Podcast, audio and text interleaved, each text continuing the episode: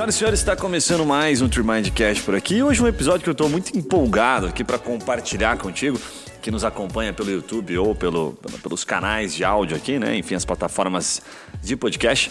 Que a gente vai compartilhar um pouquinho da ciência de dados que a gente tem trabalhado aqui do direito e que a gente vai fornecer para você aqui essa informação, você vai entender como, tá? Mas principalmente cruzar essa ciência de dados com a metodologia aplicada ao marketing, ao comercial do escritório. Ou seja, no final o objetivo é entender os dados, saber interpretar eles para colocar o meu comercial, o meu marketing, enfim, para eu, advogado que trabalho sozinho, fechar mais negócio. No final das contas, o interesse é sempre gerar mais business, gerar mais resultado, certo? Estou com a minha fiel escudeira aqui, Juliane Soares, que tem me representado muito bem aqui na minha ausência. Muito obrigado, Juliane Soares. Muito mais elegante, a voz muito mais bonita. Mas enfim, estou de volta, que gosto de falar, então a gente vai sempre dividir o microfone aqui. A Ju, que é a nossa diretora de marketing e vendas aqui da Trimind, né, me ajuda a transmitir de maneira simplificada, vai fazer provocações aí da nossa metodologia para que você entenda da maneira mais fácil possível e principalmente implemente as nossas estratégias. Ju, como é que foi nos dois últimos episódios aí? Tudo certo? Olha, espero que o pessoal tenha gostado. Foi super legal. Mandem feedbacks. É, se for para falar mal, não mandem. Tô brincando. Mandem feedback sim. Inclusive, pedi isso no final dos episódios. Boa. Acho que foi super legal, senti que são assuntos bem importantes, mas eu ouso dizer que esse de hoje é um dos mais importantes de 2022. Boa, boa. De fato, estou bem empolgado aqui, porque eu fiquei na viagem, né, durante as minhas mini férias aí, enfim, maturando um pouco de informação, então estou com a cabeça cheia de coisa boa para passar. Bom, vamos ao que interessa. Deixa eu dar um contexto só, antes de começar. A gente vai falar sobre ciência de dados aplicada ao direito, com o objetivo de dobrar o número de contratos, o objetivo no final de você ter mais assertividade de fato no seu escritório, saber para onde que você deve olhar, tá? E aí esses dados eles vão, vão te ajudar de várias formas, eu vou começar dando um contexto para ficar fácil. O que, que é o nosso cenário atual, para você que nos acompanha entender como a gente trabalha hoje? Então, simplificando aqui o processo, né? O cliente chega e nos transmite a sua área de atuação. Então, ah, puxa, eu sou um advogado que atua no trabalhista com foco no reclamante. Ok. A gente pergunta para ele que causas que você gosta de atender. Ah, então eu atendo aqui hora extra, atendo vínculo empregatício, gosto também de assédio moral. Então ele, ele compartilha, não somente as causas que ele gosta de atender, mas causas que ele tem certa experiência, tá? Esse é o ponto.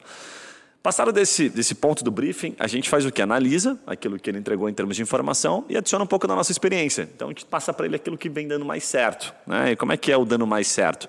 Basicamente é olhar para outros clientes que também atuam na mesma área, em outras regiões, que não conflitem, ver aquilo que a gente já fez em termos de negócio e passar para ele a nossa experiência. Terceiro ponto que seria a sequência disso, que depois que a gente começa a executar, é o ponto que a gente menos tem controle. E aí é que o bicho pega, que o cliente fica brabo, ou que o cliente fica muito feliz porque ele tem resultado, certo? Que é o ponto que a gente não tem controle. Qual é o ponto que a gente não tem controle? É o comercial do escritório, né? É o teu atendimento. Então, é aquilo que você vai, como você vai falar, a rapidez com que você vai falar com esse cliente e a forma como você vai abordar ele, até mesmo os honorários, né? Se você vai cobrar dentro do padrão de mercado, se aquele cliente interessa para você a causa dele, se ela é pequenininha, né? Para você está começando, está ótimo, é relacionamento, é network, ou você tem um escritório já relativamente grande e não pode mais cobrar aquilo que você cobrava antes, certo? Então, essa parte para a gente sempre foi um, um, desconforto e um desafio. E sempre vai ser. O que a gente está trabalhando é para diminuir esta, vamos colocar esse desconforto, aumentar a probabilidade de êxito. No final das contas, os bastidores aqui, eu estava falando agora com a Ju, que o objetivo é, mesmo o advogado mais, eh, vamos colocar assim, com mais dificuldade, com menos tino comercial, melhor colocando, a gente quer ajudar ele a fechar negócio, tá? Para daí ele começar a desenvolver, né? Esse tino. E hoje é muito difícil, mercado muito concorrido, então a gente sabe, se não conseguir atender, se não tiver um mínimo, né, de um tino comercial, a chance de você sobreviver nesse mercado e crescer é muito pequena, certo? Então, essa terceira parte é sempre o que nos incomodou. É o calcanhar de, o calcanhar de Aquiles aqui, né? Como a gente costuma dizer, certo? Sim. Bom, o que, que é, o, é o novo cenário que a gente está implementando aos poucos e que já vem dando certo resultado e que eu vou compartilhar contigo exatamente como a gente constrói isso para que você implemente. Então, o novo cenário é o seguinte: o cliente continua chegando com a área de atuação foco. Puta, eu atuo no trabalhista. Que massa, que legal, top, tem foco, né? Isso é importante. Agora, é, o que a gente mostra para o cliente, ao invés de ele passar as causas, é a probabilidade de negócio. E aí é que a coisa começa a ficar interessante. O que é a probabilidade de negócio que você vai entender aqui ao longo do episódio? A gente olha como as pessoas estão pesquisando. Então você chega para a gente e fala assim: eu atuo no trabalhista, no reclamante. Ok. Ao invés de você me trazer as causas, nós vamos levar para você, ó, dizer: olha, a gente tem este volume de pessoas procurando por este tipo de causa aqui, e a probabilidade de negócio é X. Como é que a gente chega nesse percentual? A gente vai cruzar pessoas procurando com pessoas de fato judicializando. Então é como se nós disséssemos o seguinte: olha, a cada 10 pessoas que sentam na mesa para falar com os advogados, sentam na mesa ou fazem videoconferência, né? Falam com os advogados sobre esta causa aqui, exemplo, hora extra, e um outro exemplo, assédio sexual. A cada 10, uma fecha negócio, em média, com todos os advogados da sua região. E aí você vai entender como a gente chega nesses números, que é através do cruzamento de pesquisa versus judicialização. Aquilo que de fato está lá no RT, no TRT, né, no Tribunal Regional do Trabalho de São Paulo, da sua região ou de outros estados que a gente tem acesso, que a gente pega essas informações através do algoritmo. Certo? Ficou fácil de entender, Ju, não? Acho que sim. É? O que eu percebo que essa mudança pode né, para os advogados é que, assim, quando a gente atende novos escritórios, novos advogados, o que nós percebemos quando a gente faz essa pergunta para ele é que eles não têm um, um, dado, né, um embasamento. Então, ah, que área que você atende, o que, que você, que problemas você resolve no teu escritório? Ele não vem com o dado falando assim, ah, sei lá, 50% do que eu trabalho aqui eu resolvo assédio moral, ou ah, eu resolvo hora extra, ou rescisão de contrato de trabalho. Ele não tem esse número, então vem muito pela percepção que ele tem dos últimos meses. Então ele não pega assim, ah, durante o ano de 2021 eu atendi X causas disso, X daquilo, X daquilo. Não, ele pega, ah, nesse último mês eu tive tal coisa. Então a base dele é muito é, é um curto prazo, né? Ele pega as, as, últimas percepções do que ele veio atendendo.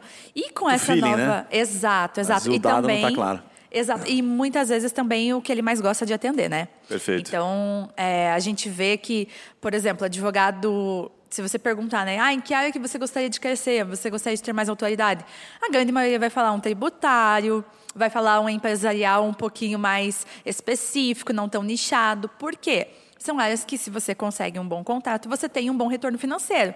Mas são as áreas que têm menos buscas no Google. Então, eles não pensam nisso, eles pensam onde eles querem atuar. Perfeito. E com essa forma, essa nossa metodologia, a gente consegue mostrar para ele o que mais vai valer a pena, né? Perfeito. O que vai fazer sentido para o cenário dele e o que vai pagar as contas do escritório e proporcionar que ele cresça também. Eu gosto de usar termos simples para essas situações, que é assim, né? Quando o cliente chega e fala, o que está em alta, o que está vendendo, né? Então, produtizando o direito é mais ou menos isso. O que, que, tá, o que as pessoas estão comprando no direito?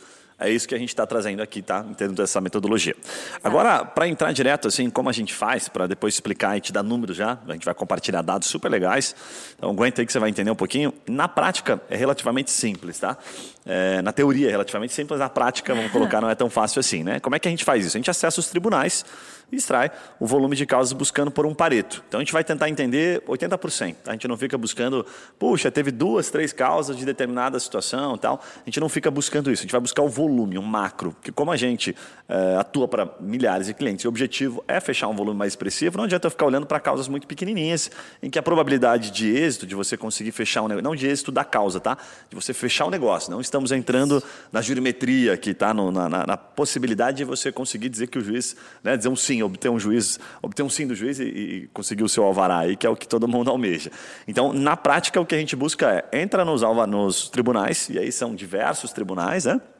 Extrai essas informações de maneira bem objetiva. Então, aqui hoje, o exemplo, a gente vai usar trabalhista, eu vou tentar trazer depois alguns outros exemplos, tá? E aí, a partir desse dado, a gente cruza com pesquisas. Então, a gente olha efetividade. Quantas pessoas pisaram, supondo aqui, fazendo uma analogia, né? Pisaram lá no tribunal, certo? De fato, né? Por alguma causa. E quantas pesquisaram antes. Então, com esta probabilidade, a gente sabe. Né? Fazendo uma analogia, é como se nós tivéssemos um, uma lanchonete e você, puta, quantas pessoas passam na frente da sua lanchonete e quantas de fato entram? entram. E daquelas que entram, quantas de fato compram? Então, né, simplificando o entendimento do direito, é basicamente isso que a gente faz, certo? Bom, vamos lá. Que pontos que são importantes aqui é, você entender, assim, que, que você que está nos acompanhando, nos vendo, nos ouvindo, eu vou tentar simplificar bastante. Eu vou dar um exemplo aqui é, de duas causas trabalhistas, daquela que a gente puxou, que a mais é, teve um resultado significativo em termos de processo, de causas, tá? de volume, e aquela que menos teve, dentro desse pareto de 80%. Tá? Por que, que eu estou abordando dessa forma? Para você não entender que, puxa, não, mas com certeza tem causas XYZ que não está constando aí no relatório de vocês. A gente olha para a maioria, tá? para 80%, para o pareto mesmo. Então, olha que legal esse exemplo aqui. Bom, é, hora extra. Hora extra no TRT 2, que é o TRT de São Paulo, né, o Tribunal Regional do Trabalho. Principal causa, então, para a gente, neste período de janeiro e fevereiro, foi hora extra. Ela representa 37% do total de causas, que são 9.011 processos. Então vamos arredondar o um número aqui, 9 mil processos. Então, entre janeiro e fevereiro, em São Paulo, foram lá judicializados 9 mil processos que têm relação direta com hora extra, tá? Na inicial. O que, que isso quer dizer? Pedidos aleatórios, tá? Não é aquela hora extra tradicionalzinha, né, que a gente conhece, enfim, tem variações da forma do processo em si, tá?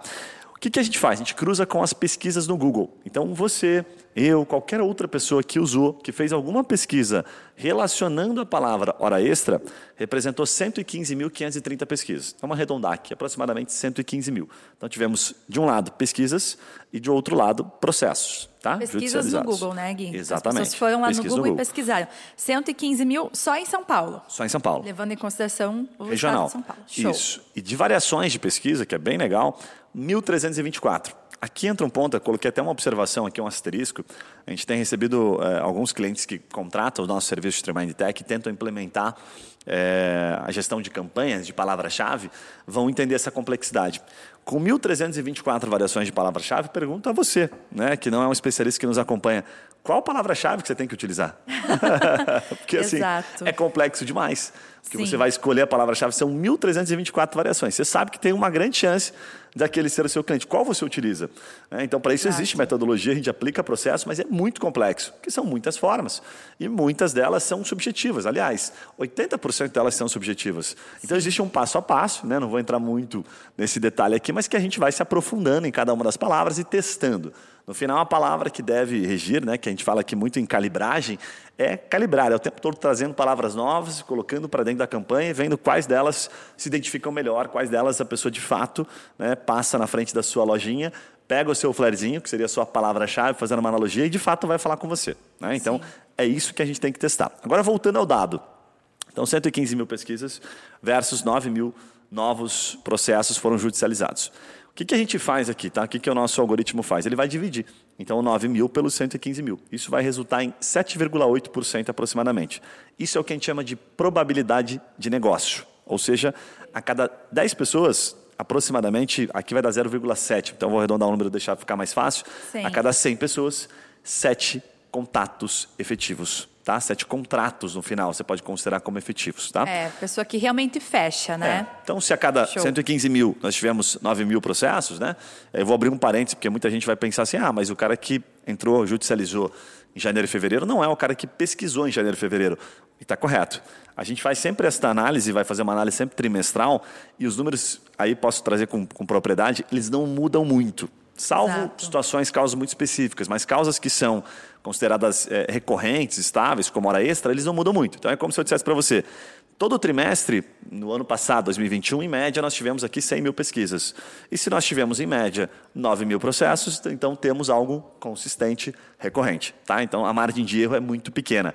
O que pode acontecer, exemplo, é, por exemplo, ah, final do ano, ao invés de 9 mil, nós tivemos 18 mil processos, mas ainda assim 115 mil pesquisas. Pesquisas. Então, opa, tivemos um período aqui, um atemporal, um momento em que é, alguma coisa aconteceu e a gente estuda o porquê que teve mais gente entrando com o processo. Talvez uma grande empresa tenha fechado, Sim. né? talvez tenha uma decisão, uma nova jurisprudência sobre o assunto, que né, um grande escritório fez alguma campanha e vendeu para caramba, conseguiu fechar novos negócios. Certo? Mas salvo essas situações, a gente tem, sempre tem um padrão, sempre tem dados de maneira muito concisa. Então, voltamos à probabilidade. Se eu tenho 115 mil pesquisas e 9 mil processos, eu tenho aproximadamente a cada 100 pessoas, 7 de fato contratando aquele advogado e judicializando aquela causa.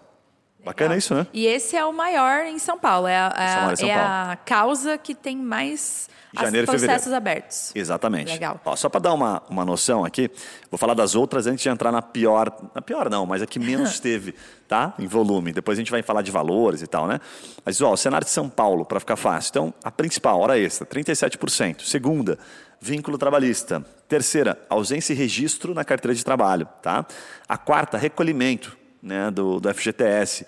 A quinta, verbas rescisórias. A sexta, insalubridade adicional. E a sétima, periculosidade. Aí depois você vem danos morais, intervalo intra-jornada e assédio moral por último. Tá? Então a gente vai entrar aqui agora em assédio moral. Sabe o que é interessante que me chama a atenção? Quando a gente é, olha para isso, eu já me lembro aqui, já fico, puta vida, por que, que a gente não sabia disso antes, não tinha observado? Mas, por exemplo, verbas rescisórias sempre foi um pedido muito, muito forte dos nossos clientes. Sim. Ah, não, verba rescisória, campanha de verba rescisória. E representa 7%. Então, para a gente Decisão ter. trabalhista também, é, nessa, nessa É. forma de pesquisa, inclusive, né? Exatamente. É, entra aí como uma variação, mas as pessoas sempre vêm com essa palavra para impulsionar, né? Ó, frente à hora extra, é, que representa 37%, a gente está falando em cinco vezes. Cinco vezes é bastante coisa. Cinco vezes mais. Cinco vezes mais processo de hora extra. Caramba. Para a gente saber a probabilidade, essa aqui não está não tá tão fácil o número aqui, precisaria calcular, obviamente, o volume Uhum. de pesquisas. Mas posso garantir que está muito próximo daquilo que tem de hora extra, se não mais. Tá? O volume é muito próximo. Então a gente tem, de fato, uma probabilidade bem menor em verba rescisória. E aí isso abre um- uma primeira reflexão que a gente traz e compartilha contigo. Puxa, eu tenho muito mais chance de vender hora extra. extra, né? Tá é um pão quente aqui que eu tenho neste cenário, dentro desses números, dentro dessa análise que a gente está fazendo para você. Tá?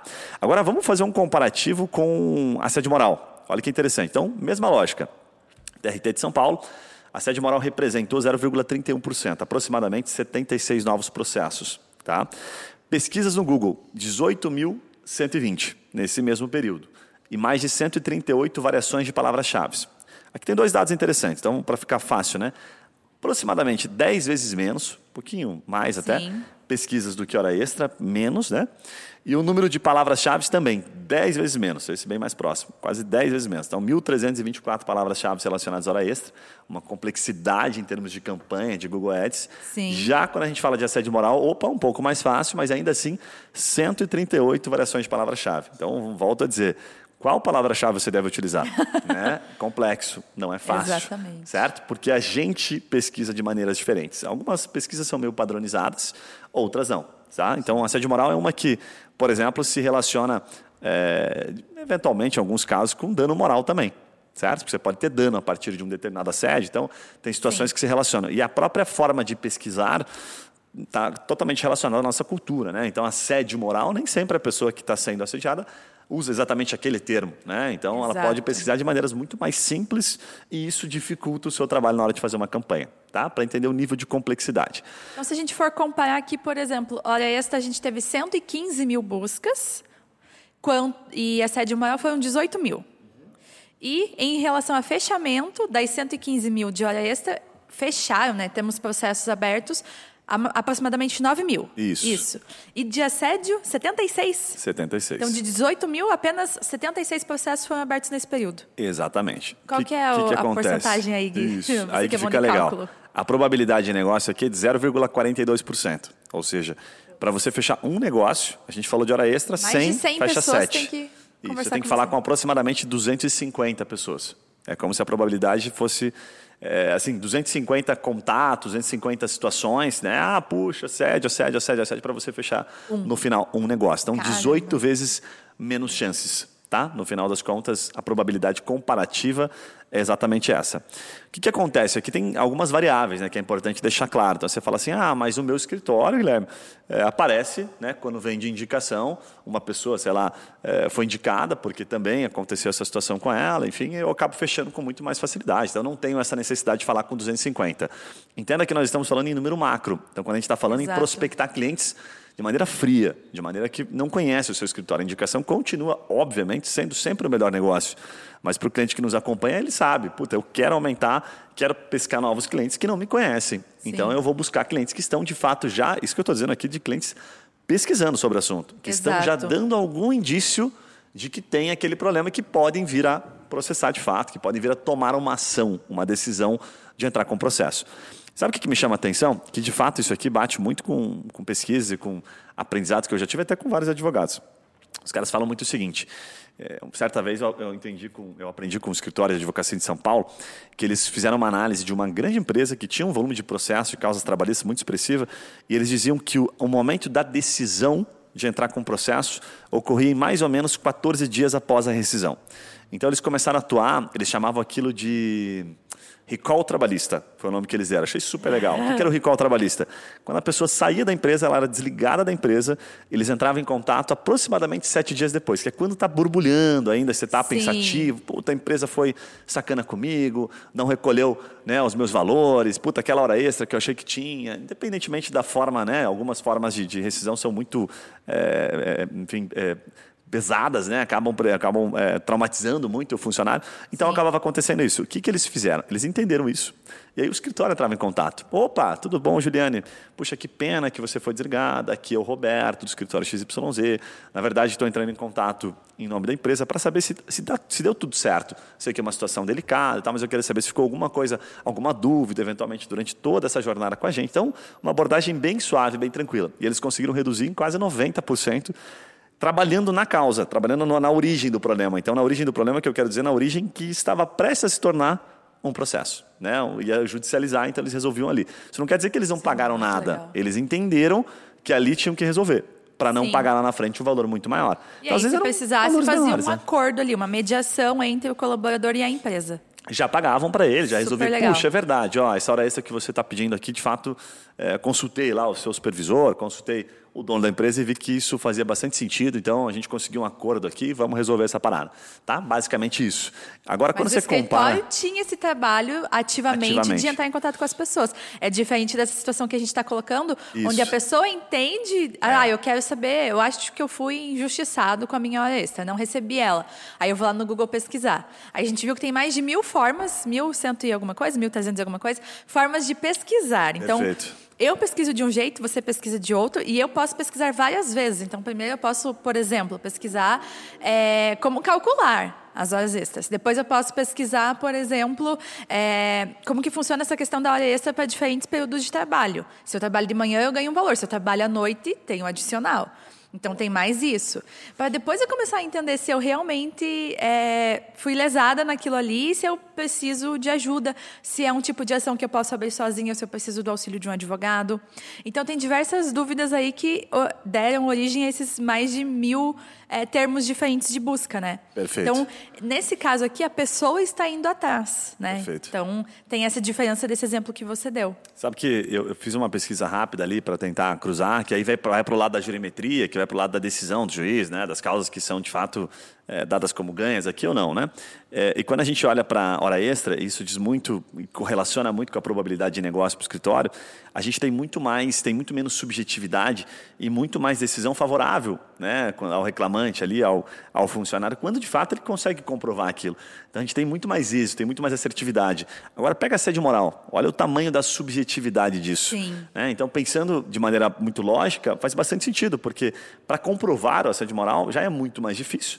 Para você conseguir passar por todas as situações emocionais que o reclamante, que, né, que o cliente do advogado precisa passar, enfrentar para tomar uma decisão de entrar com o processo, não é algo tão, tão fácil. Então o número ele, ele corresponde com a natureza mesmo do processo. Dá para ver que ele, ele bate com a realidade dos fatos. Agora, já a hora extra é muito mais óbvia, muito mais lógica, tem como comprovar, fica muito mais lúcido. Né? Agora, assédio moral ou outros processos que têm muita subjetividade diminuem muito a chance de o um advogado conseguir, de fato, convencer aquele cliente, enfim, fazer com que o cliente vá até a última instância ali de fechar o negócio, assinar o contrato, né, para poder avançar com o processo. Então, Não, os números pessoa, batem bastante. Essa questão do emocional faz total sentido. A pessoa, ela pode ter medo, ela pode estar trabalhando ainda nesse lugar, então ainda depende do emprego. Pode ser uma pessoa com um cargo maior dentro do, do local, né, que vem praticando isso. É, ela sabe que ela vai precisar de testemunhas e as pessoas podem não querer testemunhar. Então, tem vários fatores que vão fazer com que a pessoa entre ou não, né, desista realmente é, de abrir esse processo. Então, é Perfeito. muito mais emocional. Hora extra, não. Hora extra, assim, eu tenho esse direito. Eu trabalhei para isso, então é meu direito, é diferente, não envolve Mais tanto claro, né? a emoção. Exatamente. Bem legal, bem legal. Olha, ainda sobre essa questão dos dados, a ciência de dados, queria compartilhar aqui mais três pontos importantes. É, você deve estar se perguntando, puxa, animal isso, mas ok, não trabalho, né, não atuo no trabalhista, eu quero saber de outras áreas. O que, que a gente já mapeou aqui? Que toda semana sai um mapeamento novo e esses mapeamentos eles vão se repetindo. Né? A gente está indo com bastante cautela para que a informação tenha bastante precisão e tenha exatidão. Então, já mapeamos o civil, o tributário e o empresarial, fora o trabalhista. Tá? Então, são quatro, quatro áreas. Nesse momento, aqui nessa gravação, que está acontecendo dia 16 de março. Sim. Então, estamos no, no futuro aí, né? Ou para você que está ouvindo agora, já no estamos passado. no passado. É. Vamos lá. Só para dar uma, uma noção, para dar um gostinho aqui, eu quero trazer um exemplo de civil. Então, a gente buscou aqui civil apenas no, no TF, TF3, aí nesse caso de São Paulo, tá? São Paulo e Mato Grosso do Sul, que acaba envolvendo, né? Se a gente pegar o civil do segmento de família, a gente tem como principal causa união estável. Tá? Então, o que mais Uau. foi judicializado, União Estável, 38%. Depois a gente tem guarda, com 28%, depois tem pensão alimentícia com 15%. Tá? E então, aqui os, os advogados mais pedem para a gente é divórcio. É, exatamente. Então, é, é, assim, é, são números. Inclusive, abrindo um parênteses aqui, né? Eu estava com esses dados é, esses dias nas mãos, assim, e estava com alguns advogados participando de uma conversa e perguntei para eles sobre trabalhista. Perguntei para algumas pessoas. Trabalhista assim, ou família? Trabalhista. Ah, tá. Qual causa você acha que realmente é, né, qual é mais judicializada? Qual situação, qual problema que você acha que é mais judicializado? Apenas um acertou próximo, de umas. Até hoje eu perguntei para uma meia dúzia, assim, apenas um. Então você percebe que nem o próprio advogado tem esta noção, porque o número Sim. não está tão óbvio. Então cabe a gente realmente fornecer essa informação e dar mais assertividade. Mas eles e, não sabiam. Inclusive foi uma surpresa para a gente, né? É, perfeito. Quando, quando, eu, quando eu vi esse relatório e tive acesso a essas informações, eu tinha certeza que ia ser algo relacionado a verbas rescisórias ou algo relacionado a vínculo empregatício. Sim. Não imaginava que seria hora extra, entendeu? É. Então realmente é uma surpresa para a gente que está nesse meio, né? Pesquisa isso diariamente. Imagina para os advogados que não param para analisar os dados deles. Que não tem informações. Né? Exatamente. É. Então você tem aqui dentro do civil família essas três principais como exemplo, né? Depois você tem indenização, separando, né, do civil aqui indenização, danos morais, por óbvio, danos materiais, e indenização por morte. Olha que interessante, indenização por morte, 24%. Então, bastante coisa. E é o terceiro coisa. colocado na parte de terceiro indenizações. Terceiro colocado, 24%. Uau. Tem bastante coisa. Sim. E aí, mais um aqui, imobiliário, como curiosidade, tá? Regularização do registro de imóveis, 40% dentro do imobiliário. Então, um volume bastante expressivo. O volume de causas não é tão grande, mas é o que mais tem em regularização. Esse é um pouco mais óbvio, né? Aí a Sim. compra e venda de imóvel e a locação de imóvel, tá? Em que a locação de imóvel trata-se do problema né, que leva à judicialização. Então, isso aqui da civil. Vamos pegar aqui do tributário como exemplo. Nesse caso, peguei aqui do TRF1 para sair um pouquinho de São Paulo, que envolve o Distrito Federal e os estados ali do Acre, Amapá, Amazonas, Bahia, Goiás, Maranhão, Mato Grosso, Minas, Pará, Piauí, Rondônia, Roraima e Tocantins. Tá? Só para não para ficar claro caso você é lá para cima pega o mapa à esquerda um pouquinho para direita um pouquinho para o meio. Vai todos. Pega tudo ali tá? Aqui não pega tanto o Nordeste ali né? Pega só a Bahia do Nordeste Sim. o restante acaba não pegando muito né? Vamos lá de tributário olha que interessante. A gente tem aqui processo cautelar fiscal para quem conhece um pouquinho sabe que é, é uma forma de embarrigar um pouquinho né, o processo, enfim, a execução fiscal. Então, o processo cautelar fiscal representa 23%. Isso aqui, quando eu vi, me, me abriu, vou abrir um parênteses aqui que eu achei muito bacana.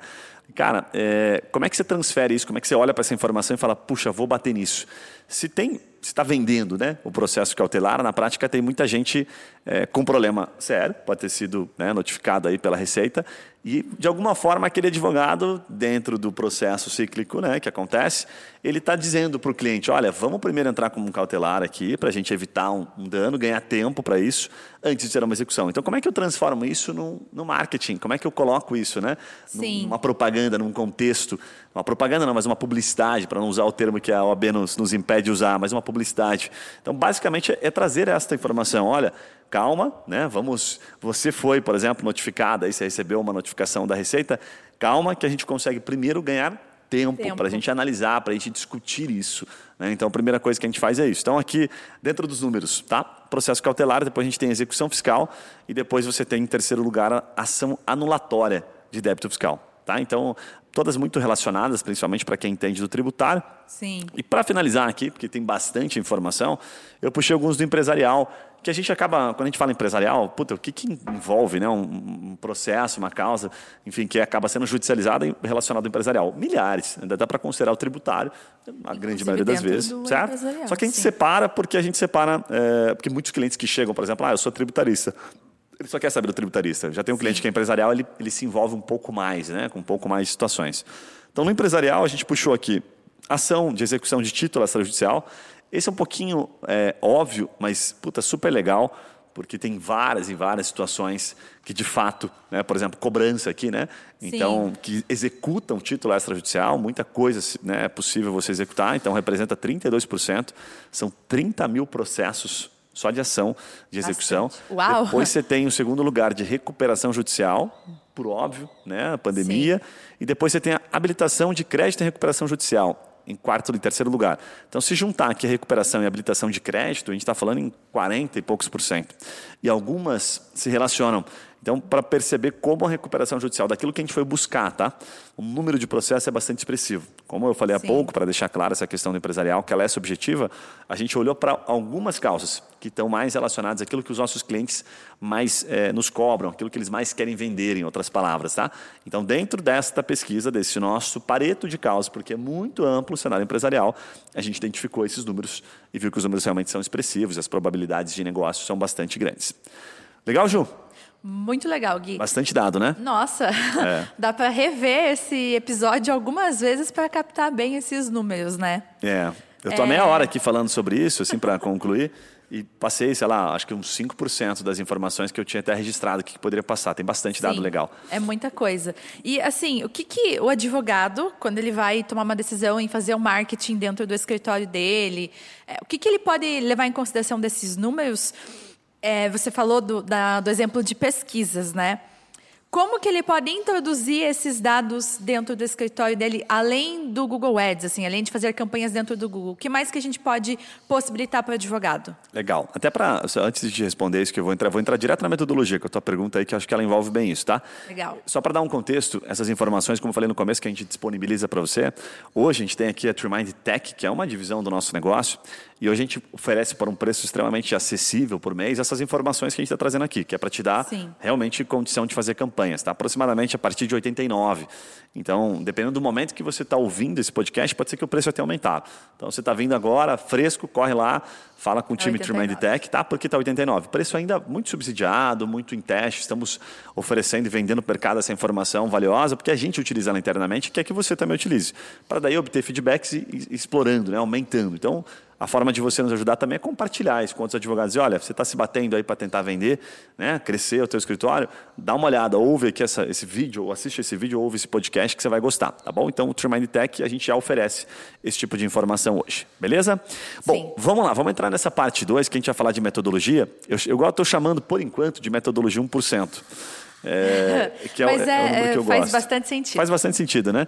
Sim. Eu acho que das coisas que a gente aprendeu nos últimos tempos, talvez essa seja uma das mais importantes. Tanto que para a gente ela é super é, realidade, ela bate Sim. pra caramba, assim, sabe? Ela pra clareou, nós, clareou muito nossas ideias, né? É. Fez a gente entender da realidade. Para onde ir, né? De fato, aonde você tem que jogar. E acho Sim. que aqui dá pra gente causar algumas reflexões aqui importantes. Então, com base na tua pergunta, Ju, o que, que acontece? É, eu quero dar uma explicada, primeiro dando um contexto para explicar o que, que significa esse 1% para você que é o de gaiata direto nesse vídeo aqui, tá? Na prática, o que, que pode mudar quando você entender a percepção, lógica do 1%, tá? Principalmente o formato, então, o formato eu quero dizer das suas ações, das suas campanhas. Puxa, se eu sei que 1% é a chance, no final, em contatos, contatos, não contratos, não negócios fechados, tá? Isso diminui ainda mais, vai para 0, alguma coisa, tá? Você vai entender aqui na conta. Se eu sei que é 1%, eu tenho que atingir muita gente. E para eu atingir muita Sim. gente com contatos, você vai entender o número, eu tenho que atingir lá no topo do funil bastante gente. Então, a hora que eu estou definindo uma campanha, o formato da minha campanha, se eu vou fazer um conteúdo em blog para aparecer no Google, eu tenho que entender, cara, mas qual a probabilidade disso aqui atingir? Quantas pessoas pode atender? Sabe? Aí você vai entender se o formato da campanha que você está fazendo é o que pode gerar retorno, que é o que Sim. menos acontece. A gente sai fazendo publicação em todas as redes sociais, sai fazendo conteúdo, mas não faz ideia se aquilo um dia pode gerar algum tipo de negócio. Então a metodologia vai transformar, né? vai transformar não, mas vai dar claridade para você nesse ponto, tá? Então, Sim. vou separar aqui SEO, que é a parte de conteúdo em blog, a parte de ads, comprar a palavra-chave no Google, para quantas, né, pessoas, quantas pessoas eu tenho que trazer para dentro do meu site para conseguir de fato gerar negócio. Então aqui você vai conseguir criar expectativa. Se eu vou impulsionar nas redes sociais, que é o que você perguntou, né, Ju, puta, eu vou fazer uma campanha lá, quero atingir todo o público de São Paulo, empresarial, para quantas pessoas eu preciso aparecer, né, eu tenho que impactar para que no final eu consiga justificar e quem sabe ter um negócio. Então isso vai ficar claro, tá? Outro ponto, além do formato, é aonde, né? Então, o formato eu quero dizer sem conteúdo, sem vídeo, tem várias formas, né, de, em termos de formato. Mas aonde está relacionado a isso que eu acabei de falar, Google, redes sociais, aonde que eu entrego, onde é que está meu público-alvo. E, por fim, a expectativa de negócio e de justificar esse, é, é, o financeiro disso, né? a matemática. Sim. Fala, puta, eu invisto mil e posso tirar quanto na média? Quanto eu tenho que fazer aqui na ponta? Quanto eu consigo, de fato, né, se eu consigo fechar esta conta? Então, a gente vai tentar clarear um pouquinho isso aqui. Tá? Aí, nessa parte, a gente pode até levar em consideração os dados anteriores, como por exemplo, se eu, ah não, quero fazer uma campanha de todo, a todo custo de assédio moral, mas eu vi que 0,4, 0,4%, acho, né? Isso. Fecha. Exatamente. Então é pouquíssima a probabilidade. Ah, mas hora extra já é 7%. Sim. Então a gente já consegue levar isso em consideração para definir a campanha também, né? Perfeitamente, exatamente. Quem, quem chegou direto nesse vídeo, tem um outro vídeo que a gente fala sobre proba- probabilidade aqui, né? Com os números, ciência de dados. Então você vai conseguir encontrar, porque esse é o segundo publicado.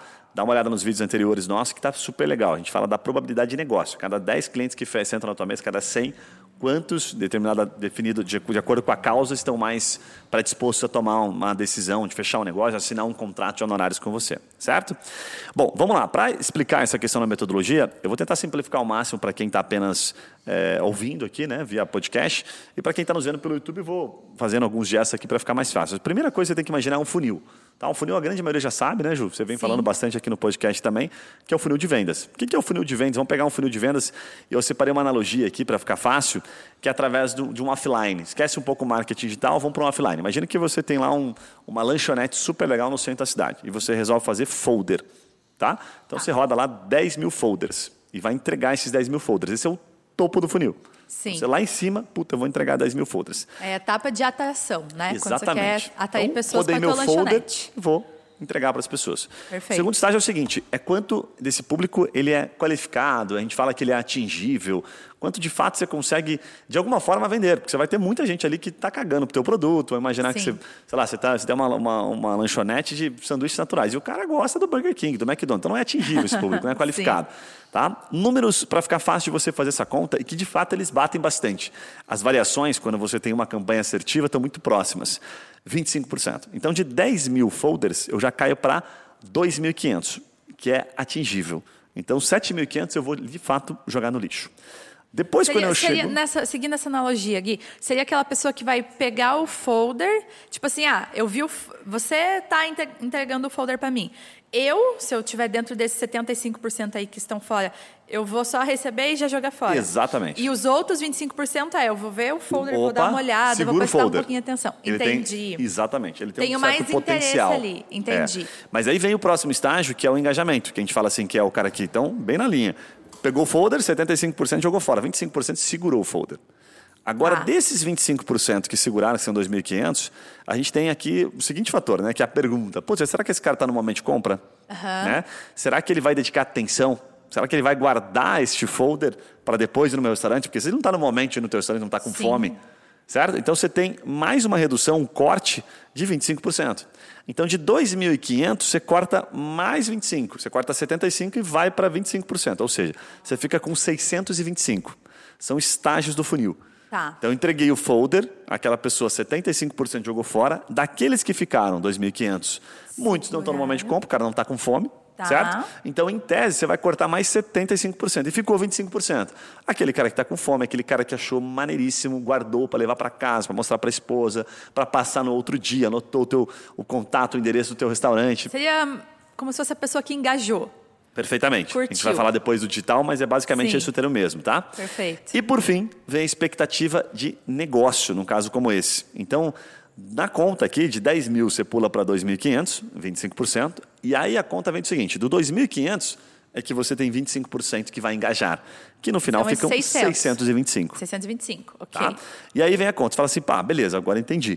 Aonde é que entra o 1% nesta lógica? 1% entra exatamente aplicando 1% nessa conta dos 625. Então a gente está falando de 10 mil folders no final para 6 pessoas, de 625 para 6 pessoas. E aí você pensa assim, puxa vida, Guilherme. Mas eu já tive um restaurante aqui, sei lá, entreguei panfleto, pior que eu tenho uma experiência por causa do Yuri, né, que já teve restaurante e fez bastante isso, e o volume de pessoas foi maior. Então, a referência do 1% é a referência para você ter uma noção de um número mais próximo da realidade, que de fato se aplica em e-commerce, se aplica em um monte de negócio, Sim. um monte de situações. Tá? E aí você tem, quando você olha para 1%, você fala, caramba, de 10 mil, 6 é muito pouco, é quase nada. Seis seriam as pessoas que iriam na minha lanchonete Dentro desta consumir, lógica. Exatamente. comprar. Fazendo uma analogia Ok. para o offline, óbvio que você tem aqui, vamos imaginar que você está entregando na frente da tua loja, você vai ter um Sim. número no final de 1% um pouco maior. Pode ser que você Com tenha 2, certeza. 3, 4, 5%.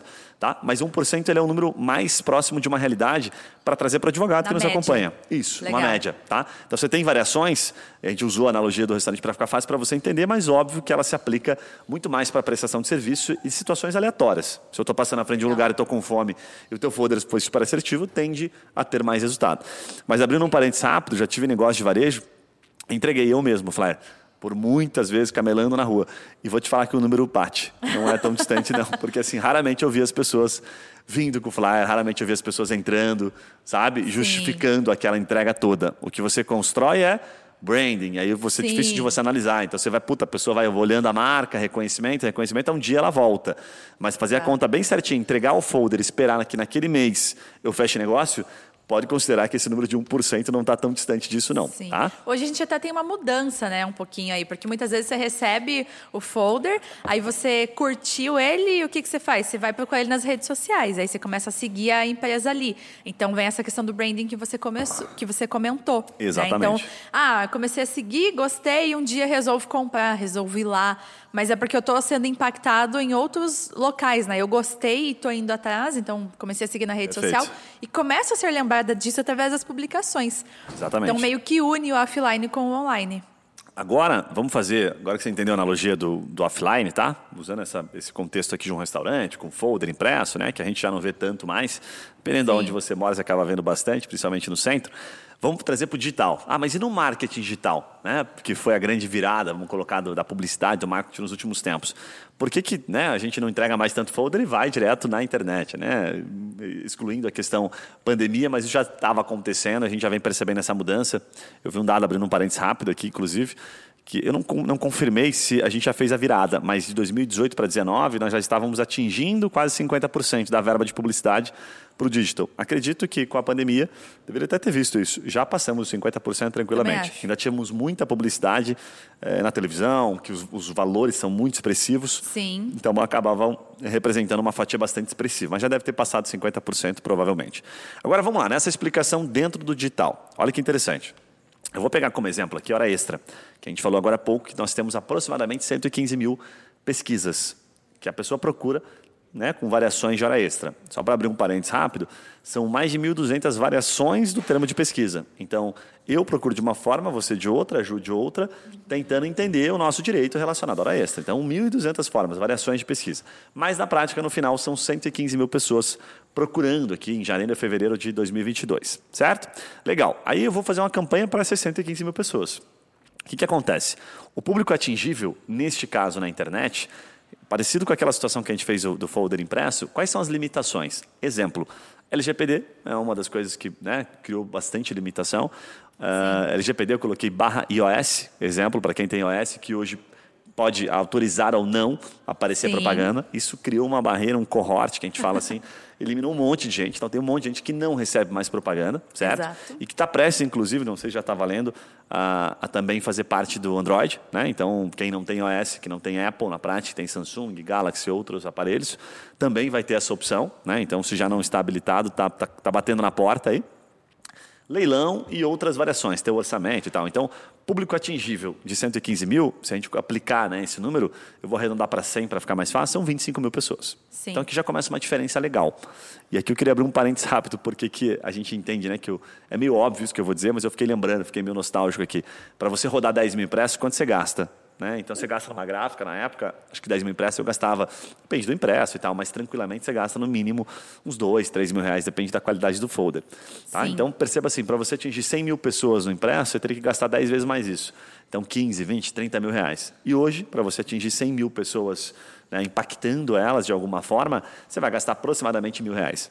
Então você gasta muito menos. Sim. Isso tem aumentado, infelizmente, mas o volume né, o impacto versus. Só que está mais difícil, né, também na prática, você tem muito mais concorrência, né? Sim. E o folder nem todo mundo estava entregando, então você tinha menos concorrência, princípio de mercado, econômico, né? É, oferta e demanda.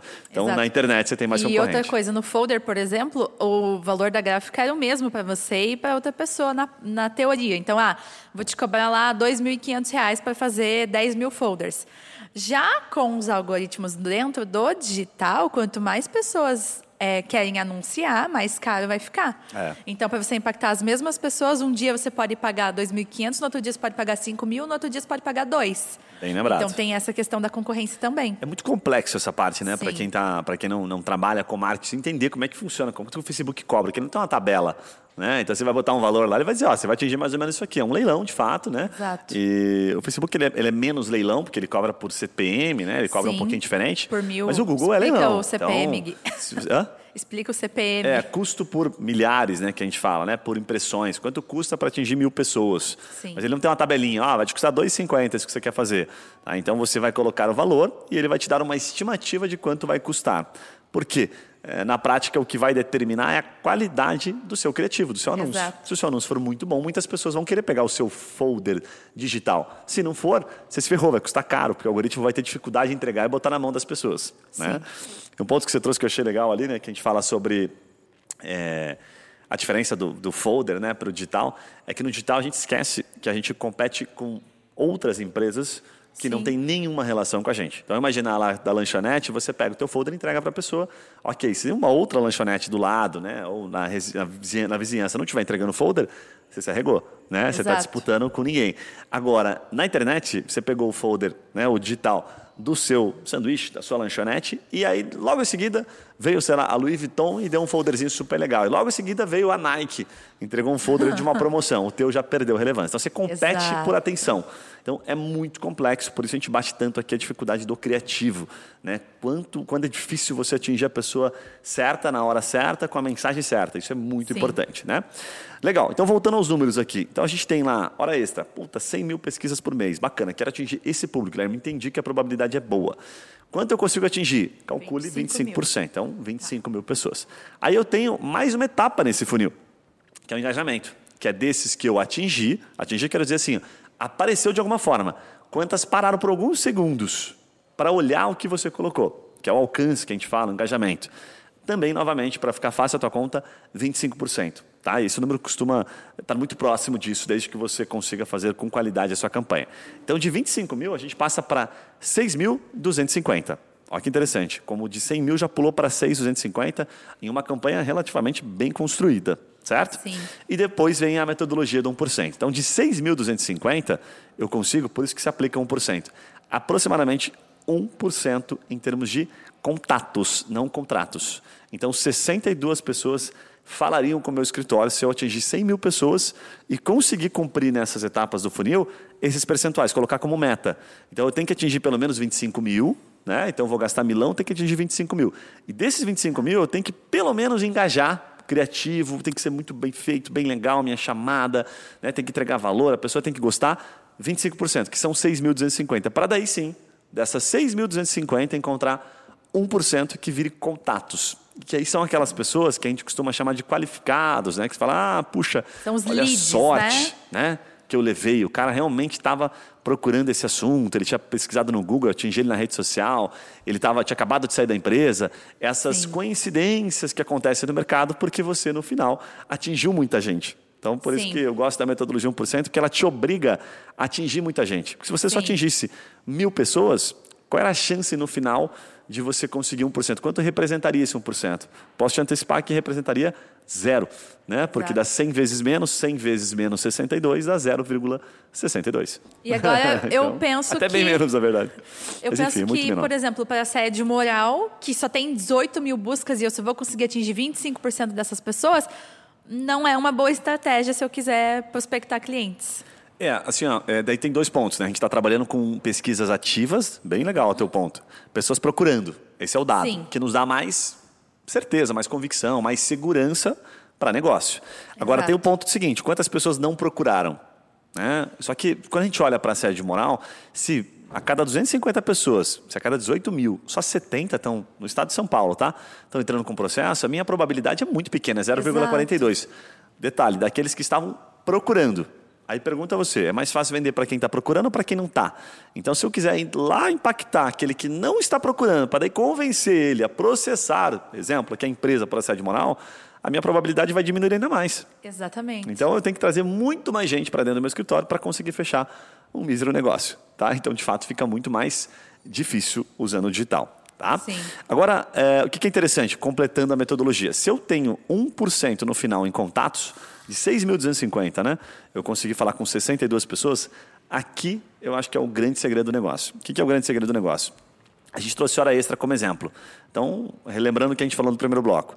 Se eu tenho 62% de contatos e a minha probabilidade é de 7,8%, O que é a probabilidade de 7,8? É o número de processos que de fato foram judicializados em janeiro e fevereiro, foram aproximadamente 9 mil, e o número de pesquisas que aconteceu nesse período, que foram 115 mil. Então, quando você né, divide o menor pelo maior, você tem uma probabilidade de 7,8. E eu tenho 62 contatos que estão na porta do meu escritório, com a probabilidade de 7,8, pessoas que não conhecem meu escritório não foram indicados, eu tenho no final aproximadamente quatro negócios. Sim. Tá? Então, é, essa é a matemática. Eu atinjo 100 mil pessoas para fechar quatro negócios. E aí vem o ponto, né? Para você entender como é difícil para entender essa matemática aqui. Ó. De quatro pessoas para 100 mil negócios, a gente está falando em 0, alguns zeros, 0,004. Então, de negócio no final, posso garantir assim que não só no jurídico, mas em outros diversos e diversos negócios, inclusive aqui na Trimind, o volume de fechamento de contrato versus aquilo que você atinge é sempre inferior a zero. Sim. É 0, inferior a zero é complicado porque não tem antes de zero, né? mas é 0, alguma coisa, tá? Tá entre 0 e 1, um, para ficar mais fácil me corrigindo aqui enquanto há tempo. Certo? Então é entre 0 e 1. Um. Mas dificilmente você vai conseguir um, a não ser que você esteja num, num volume de, né, muito pequeno. Então hoje, por exemplo, a gente atinge aqui 250 mil pessoas. É, mais a gente atualizou isso, né? esse número, atualizou? 253 mil, se eu não me engano. 253 mil por mês. Uhum. Para fechar 15 contratos, né, que não é um volume é, é, não é um volume ruim, é um volume muito bom, diga-se de passagem, mas perceba o número: 15 mil, 15 contratos de 250 mil. Então, na prática, a metodologia nos ensina, essa do 1%, que se você não tiver lá em cima a decisão que você vai ter de estratégia de atingir muita gente, você está ferrado lá embaixo, porque o volume de venda é muito pequeno. Né? E quando a gente olha para isso, começa a fazer um pouco mais sentido as campanhas que são feitas por grandes empresas. Por exemplo, por que, que eu vou para uma televisão, por que, que eu não vou? Né? Quando é que Exato. eu decido aparecer na Globo no horário nobre? Como é que eu fecho esta conta? né? Então, como é que eu fecho essa conta? Na prática é isso, um volume muito expressivo, porque eles olham para uma, né, uma parcela lá no final que acaba justificando de alguma forma, enfim, gera brand, a gente não vai entrar muito nesse aspecto. Então, para finalizar o, o raciocínio desta parte inicial, 7,8% em hora extra, a partir de 62 contatos, gerariam quatro negócios. Tá? E se a probabilidade, se a mesma campanha atingindo 100 mil pessoas fosse de assédio sexual, pela probabilidade 0,42, assédio moral, desculpa, uhum. se fosse de assédio moral, você teria zero negócios, porque 100 pessoas não contratariam. Né? 100 pessoas não resultaria em uma pessoa aproximadamente. Infelizmente, parece um dado meio maluco, mas a gente está falando sempre em, em, em, em números, é, é, vamos colocar assim, uniformes, números macro, tá? Estamos falando em números micros, né? É. Tipo, ah, mas o meu escritório parece 10, eu fecho um. É diferente, a gente está falando do número macro. Então, isso aqui é a probabilidade de negócio de uma maneira geral. Para que a gente possa induzir você no bom sentido e dizer assim, ó, doutor, vai por aqui, ó. Aqui você tem mais chance. Ah, mas eu quero fazer isso aqui. Ok, você tem menos chance, você sabe da probabilidade. Tá? Então, no final. Ciente do a risco, busca... no caso. Exatamente. Caso você queira apostar na área. Né, Exatamente. Né? Agora, outras dúvidas e questionamentos importantes sobre isso, para a gente caminhar numa, numa reta aqui. Eu marquei algumas coisas. Assim, onde é que entra o aprendizado né, e se aplica a lógica do 1%? A primeira pergunta que eu, eu mesmo é, me fiz aqui para responder. Acho que principalmente o topo do funil. O que você está fazendo lá em cima é determinante. Com certeza. Esses dias a gente fez um podcast aqui e, e perguntou né, para o Matheus, e ele também perguntou para a gente qual era a estratégia que a gente tinha adotado e ele também tinha adotado mais assertiva. E a gente que vive no mundo de startups e tal percebe muito isso. A estratégia mais assertiva é aquela que você consegue atingir, ao mais meu ver, pessoas. mais pessoas. Uhum. Eu desconsidero essa questão da qualificação e explico por quê. Porque quanto mais gente, e aí eu lembro de uma, de uma frase que eu aprendi muito cedo, quando era vendedor de, de por telefone, que a, até hoje esse racional existe em várias e várias e várias startups, empresas, incluindo escritórios de advocacia. Quanto mais eu ligo, mais eu vendo. Exatamente. Então, não coincidentemente, isso se aplica. Né? Então, a lógica do 1% ela é muito foda nesse sentido, porque de fato ela faz todo sentido. Porque, pô, quanto mais eu ligo, quanto mais pessoas eu atinjo, mais pessoas eu tenho a tendência de de fato vender alguma coisa. Tá? Exatamente. E por isso que as estratégias de tráfego pago são Perfeito. bem importantes, né? Exatamente. Principalmente nas redes sociais, onde você consegue atingir milhares de pessoas, porque o Facebook lá, Facebook não, perdão, a empresa Meta cobra lá o, o valor por mil pessoas, né? Sim. Lá no Google você paga por clique, então é um pouquinho diferente. Você tem então, o orçamento é um pouquinho mais controlado lá no Google, mas mesmo assim você consegue impactar muitas pessoas. Então, Perfeito. tem que pensar sempre nessa lógica, né? Que estratégia, que ação que eu vou fazer que vai, vai fazer com que eu atinja mais gente para conseguir esse objetivo final aqui de fechar dois, três, cinco, dez contratos. Bem legal. Sempre começar a pensar nisso. A segunda pergunta que eu coloquei aqui para responder é que assim, que tipo de causa vale a pena seguindo essa lógica, né, do 1%? Então, quando você tem a probabilidade exata, a gente trouxe aqui hora extra com 7.8 e né, assédio sexual com 0,42, né? Então, a cada 100 pessoas. Então, eu preciso 250 pessoas para fechar uma causa de assédio sexual. Então vamos imaginar Assédio que é o seguinte, assédio moral, desculpa, estou toda hora confundindo.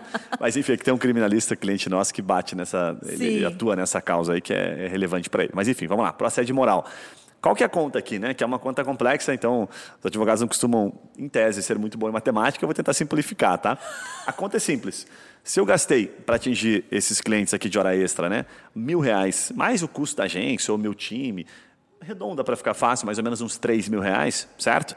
O ideal é que esses quatro contratos te gerem no mínimo um múltiplo de 5 e o ideal 10. Né? Múltiplo 5 quer dizer dos 3 mil. Então, pô, esses quatro contratos têm que gerar para você. Eu diria que não é difícil, porque eh, as causas trabalhistas costumam ser um pouquinho mais expressivas, de 15 a 30 mil reais. Se eu né, resultar em 30 mil, em 15 mil reais, supondo aqui, eu fiz cinco vezes. Então, eu gastei, coloquei um real e fiz cinco reais. Porque eu gastei 3 mil e fiz 15 mil. Agora, se eu tiver um retorno de 30 mil, eu coloquei 3 mil reais e fiz 10 vezes esse valor. Então, meu marketing do escritório custou 10%. Certo? E então, esse é excelente, né? Esse é o cenário Perfeito. perfeito, que a gente busca. A gente está falando em quatro causas aqui, né? Quatro, cinco causas, mas óbvio que tem uma outra que talvez você não ganhe, certo? Sim. Então, naturalmente, vamos colocar 30 mil reais, às vezes a sucumbência de duas foi 15 mil cada uma, opa, bateu. Né? Então, uma sucumbência ali de 20%, 30%, foi uma causa ali de 40, 50 mil reais, certo? Que costuma está muito relacionado aí àquilo que a gente tem visto aí, pelo menos das decisões aí do Tribunal Regional, certo? O trabalho. Então, esse é o primeiro ponto. Aí, quando você pega, por exemplo, comparando com assédio moral, olha que interessante. É, a gente tinha me perguntado isso offline aqui, né? Se eu, a cada 250, pelo número macro aqui, eu fecho um, e se eu tenho na hora extra, né, a cada 100 eu fecho 4, o assédio moral tem que representar muito, tem que ser muito Sim. alto esse valor para justificar. Na prática, aqui a conta é basicamente o seguinte, né? Eu, com 250 leads de hora extra, eu fecharia aproximadamente 7, 14, 17. Fecharia 17 contratos. E com 250 leads de assédio moral, eu fecharia um negócio. Então, esse assédio moral tem que ser tão bom a ponto de Compensar sabe, 17 compensar clientes. 17 vezes. É Uau. muito difícil. Aí abre um parênteses, onde é que você tem causas como essa? A gente tem vários clientes né, que, que optam por focar nisso. Um, né, o menos é mais, famoso menos é mais, o tributário. É um exemplo, um baita exemplo, né, que você entra com, com causas muito mais relevantes, certo? Até mesmo bancário, que tem causas mais expressivas, enfim. Então, esse é um ponto legal, é, é entender quanto eu vou gastar e a expectativa no final. É isso que nós Exato. estamos trabalhando para ter mais assertividade e entregar para você e você ter conseguir aplicar isso de fato no seu escritório. Agora, é, eu tenho um ponto que eu coloquei, quanto eu gasto para fazer uma campanha como essa. Né? Eu já antecipei um pouquinho, então no Google você consegue atingir, no Face, aliás, você consegue com mil reais atingir aproximadamente cento e poucas mil pessoas, só que é muito mais difícil para você ter esses contatos no final. Muito mais Sim. difícil porque, porque, em tese, talvez você não esteja atingindo aquelas pessoas que estavam procurando necessariamente, que estavam muito mais no funil ali, estavam muito mais aptas a tomar uma decisão de contratar um advogado. É muito Exato. mais difícil. Agora, no Google, essas pessoas que nós estamos olhando, que estão procurando, custam mais caro. Então, para atingir 100 mil no Google hoje e conseguir 62 contatos, posso garantir que, em média, você vai gastar, no mínimo, o dobro disso aqui ou mais, tá? O dobro ou o triplo, porque custa mais caro. Ah, mas por que, que custa mais caro? Porque está todo mundo lá pescando esse peixe. Sim. Né? Tá todo mundo querendo exatamente essa pessoa que está procurando lá hora extra, né? Como calcular, enfim, para entrar com processo contra a empresa, esse tipo de situação. Então esse lead custa mais caro. Aí vem a grande sacada. Puxa, mas onde é que eu vou? Se eu vou no Google, vou no Face, tem uma resposta única. E aí a gente tem situações aqui que eu posso passar, por exemplo, de aprendizados de clientes nossos que são clientes longos, de longa data, que entenderam essa matemática e até hoje tiram é, é, resultado a partir disso. Né? Um deles, acho que eu posso falar que ele não vai brigar, porque já virou nosso amigo, é o escritório Bogo, né, advocacia, Sim. interior do Paraná. Ele tem cinco áreas com a gente. E esse cara, o que, que ele entendeu? Que o Google era, ele tinha muito menos leads, muito menos contatos, gastando a mesma coisa do que ele tinha via Facebook, via Instagram. Exatamente. Só que o, o lead do Facebook e Instagram, que muita gente detesta porque ele não é muito qualificado e tal, ele entendeu ele- o jogo, né? Ele teve a paciência de entender que quanto mais ele liga, quanto mais ele fala, mais ele tende a fechar negócio. Então ele Exato. aprendeu a trabalhar com esse lead. Então ele preferiu, no final das contas, é basicamente isso. Guilherme, estou te dando mil. No Google você consegue me trazer quantos? Ah, doutor, uns 20. E no Face? Ah, aqui consigo te trazer pelo menos ali uns, tá, uns 100 a 200 leads. Prefiro do Face. Então, quanto mais eu falo, maiores são as chances de eu conseguir fechar negócio. Mas aonde é que está a resposta nisso? Pensamento, linha de raciocínio, né? Eu falo com mais gente, tenho mais paciência, contrato pessoas para fazer o atendimento. Né? E quanto mais eu falo, agora você imagina o efeito disso, né? A longo prazo. E ele já compartilhou alguns números super legais com a gente. O efeito disso a longo prazo. Então, se você fala com 100, 200 pessoas todo mês, ao longo de um ano, você fala com 1.200, 2.400 pessoas. Se você atende bem essas pessoas, Exatamente. quantas causas ali dentro né? Só neste meio, nesse networking que você construiu, não surgem. Olha a diferença para Google. Ah, não, eu não quero, só quero cliente qualificado. Eu falo com 20 todo mês. Você fala com 240 pessoas, com 10 vezes menos, Menos. pessoas. Exatamente. Né? Então, qual a probabilidade de você conseguir novos negócios, de você aumentar seu network, ser indicado? Então, esse, esse pensamento, essa linha de raciocínio, que é uma das coisas que a gente mais tem é, batido aqui, a gente tem mais dificuldade, é o que mais acontece, que você, advogado que está nos acompanhando, que deve estar acompanhando, assistindo ou ouvindo até agora, tem em mente. Tá? Então, vencer esta barreira de quanto mais eu ligo, mais eu vendo. Tá? Bota isso na cabeça, porque de fato isso faz bastante sentido. É, eu, eu diria assim, Gui, só para te complementar. Se, o, se a gente já percebeu que quanto mais eu entro em contato, tenho um, uma- um atendimento ágil, dou atenção para os meus leads, né, para as oportunidades de negócio que entram no meu escritório, mais eu vou fechar. Se eu não estou preparado para isso no momento, ou se eu não posso ter uma equipe, ou se eu realmente não vou conseguir dedicar tempo a essas pessoas, não é ideal você ter 100 leads por mês, se você não vai conseguir atender essas 100 pessoas. Então, você tem que pensar nisso também, né? Achar o equilíbrio, essa- né? Exatamente. Identificar o quanto você consegue atender por dia. Ah, são 5 pessoas, então em uma semana são 25. A gente sabe que em um mês são 100. Mas, ah, eu não consigo 5 pessoas por dia, eu consigo duas. Você sabe que uma semana são 10. Então, você tem que levar isso em consideração também para que você consiga definir qual é a melhor estratégia para você também, né? Bem, bem legal esse ponto, porque a gente acaba, já teve situações aqui bem interessantes para concluir aqui, de a gente achar que quanto mais melhor. Inclusive com esse cliente da Bogo, né? E aí você passava, sei lá, ah, vou passei 20 hoje, nossa, a gente ficava super feliz e no final o cliente virava um problema para ele, porque ele não podia atender 20 clientes. É, ele falava É. assim, pausa a campanha que eu não tô dando conta. Conta. E teve cliente que ficou assim, tipo, 10 dias e não conseguia entrar em contato. Aí quando ele entrar em contato, a pessoa nem lembrava mais. Então Exatamente. jogava no lixo. Então achar esse equilíbrio é o ideal. Ah, se eu sou um advogado sozinho, como você bem pontuou, 5 é o ideal. Você consegue atender durante o dia, atende, né? Vai falando pelo WhatsApp e tal. Isso, vai nesses 5. Então, que ao longo de uma semana são 20, ao longo de um mês são 80. Né? Exato. 80 barra 100. Então, é, já é bastante gente para quem está começando e precisa de networking. Sabe o que que é legal nisso? Legal assim, que se você pega um advogado novo, recém-formado, é, tem o caso da minha irmã, por exemplo, eu, eu perguntasse para ela, né, antes de falar em campanha, Pri, se eu te arrumasse 100 pessoas para falar todo mês, seria legal? E para você, advogado que está nos ouvindo, nos vendo aí, certamente você vai responder, caramba, claro, velho, certeza. como é que eu falo com 100 pessoas diferentes? Né? Por mais que elas sejam desqualificadas. Ah, não, perfeito, ótimo, maravilha. Só que quando a gente vai e faz a campanha, a gente fica com aquela expectativa de que ah, vou, não está ruim, porque eu tenho que vender para todo mundo que bate na minha porta, a pessoa muda Sim. a expectativa. Então, o que, que tem que ter em mente, né? É, nesse caso, quando você vai fazer uma campanha, networking vale mais do que negócio no primeiro momento. Não olhar Exato. para o resultado, olhar para a disciplina e para o quantitativo.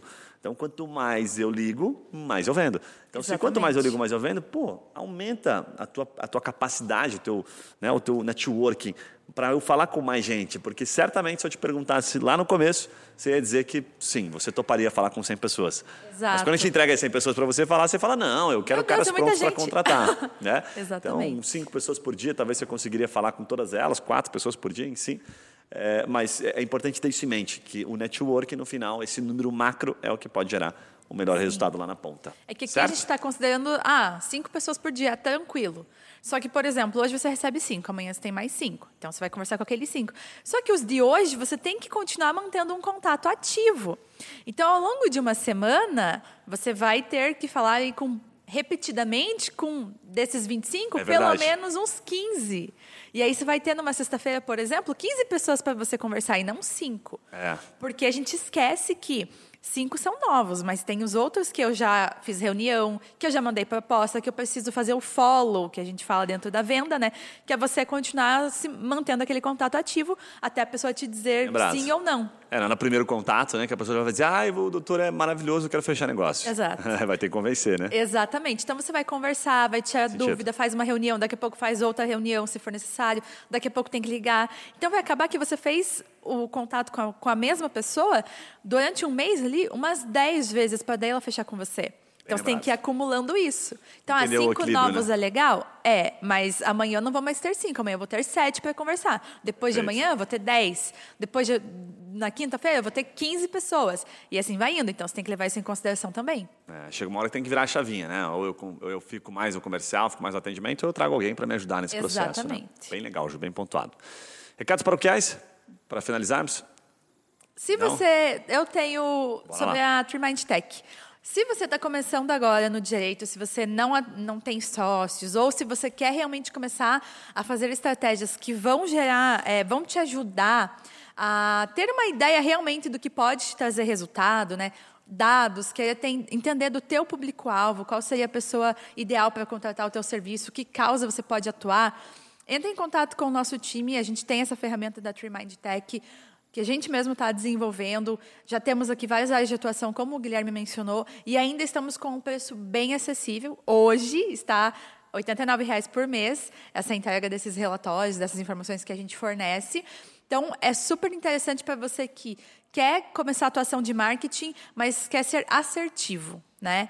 Então, é, o meu recado é esse. Se você tem interesse, fala com o nosso time, que com certeza você vai gostar. A gente te manda ali é, um relatório para você ver como funciona, o que nós entregamos, né? todas as informações, para que você consiga aplicar o marketing e tenha mais resultado realmente. É o que eu falei. Esse episódio acho que foi é um dos melhores, assim, dos mais importantes desse ano, porque a gente está falando de ciência de dados. É te ajudar a ter um bom resultado, mas é você é como se você fosse pescar em um lago que você tem certeza que vai ter peixe. É exatamente isso. Olha só, bela analogia no final. Perfeito. Para você que está tá nos acompanhando até aqui, até deixa eu dar uma dica aqui bem bacana. Entra em contato com a gente pelo Trimind Tech, porque você pode pedir um relatório entendeu? Exato. De graça. Né? A gente não vai te cobrar um relatório. Então, a gente já faz isso para a pessoa poder rever na prática esses dados, falar, pô, eu quero um relatório desse no trabalhista. Posso conseguir? Pode. Você vai pegar um relatório do mês passado, provavelmente, e aí, puta, vi super valor, consegui implementar, aí você contrata, enfim. No final, a gente acaba é, investindo nessa tecnologia porque a gente mesmo utiliza internamente. Então, quanto mais a gente divulga isso, quanto mais a gente oferece e você tem resultado, maior é a chance de você se tornar, primeiro, você vai se tornar um fã da empresa, segundo, você tende a, daqui a pouco, não conseguir fazer as próprias campanhas e contratar a empresa. Né? Então, por trás dos bastidores, é essa a intenção, mas a, a intenção nossa de te ajudar, ela é sempre muito clara aqui, está sempre... É, enfim, relacionando ao nosso, ao nosso destino, aquilo que a gente faz, nossas ações, tá? Bom, para finalizar, vou pedir para você que nos acompanhou até aqui, se isso foi relevante para você, compartilha aí com advogados, com amigos, é bem importante a forma de você dizer que é, que é grato por esse conteúdo, por esse tempo que a gente tira para vir aqui compartilhar contigo e peço também para você compartilhar o seu feedback, se a gente falou alguma besteira, se ficou alguma dúvida, algum ponto aqui que você não entendeu, que você discorda, é super legal, eu sempre tenho recebido alguns feedbacks, pode mandar direto no meu e-mail ou no da Ju, que é guilherme.trimind.com.br ou juliane.trimind.com.br que a gente vai citar aqui o seu nome, vai dizer que você né, nos, nos elogiou, nos criticou. É importante a gente ter esse debate, essa troca, porque isso enriquece o nosso podcast. Certo? Um abraço Sim. e a gente se vê nos próximos podcasts. Valeu! Tchau!